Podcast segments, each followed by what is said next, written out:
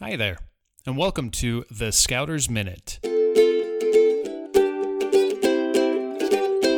This week's Scouter's Minute is brought to you by us, scouterlife.com. Make sure to check out our trading post for upcoming online merit badge courses and subscribe to our blog to receive a weekly summary of all things scouting, ranging from gathering activities, how to's, recipes, and program helps.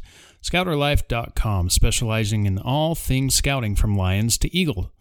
Get out and experience the outing in scouting. Now, on to this week's Scouter's Minute.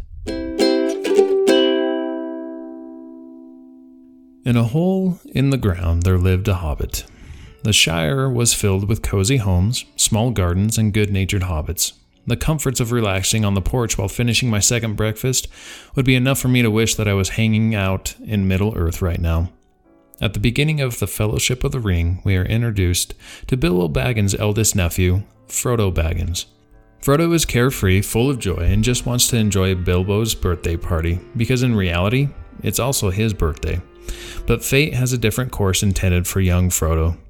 Bilbo leaves the ring to Frodo, and Gandalf is the bearer of bad news.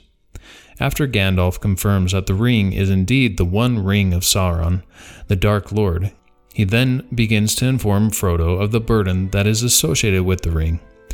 Between Sauron, Smeagol, Gollum, Mordor, and a ring that will eventually take over his life, Frodo is frightened and angry. I wish it need not have happened in my time, said Frodo. So do I, said Gandalf, and so do all who live to see such times.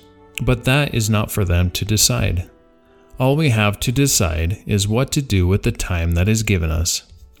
I'm sure that there are many of us at this current time and realm on earth that are saying the same as Frodo did. I wish it need not have happened in my time. We are seeing more and more people being infected with an invisible enemy.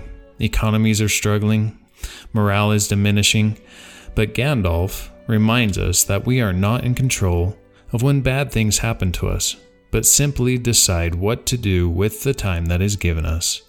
The old saying, keep your chin up, has been on my mind for a couple of weeks now. Let us all keep our chins up and continue to do our best as we travel through our own personal Mirkwoods.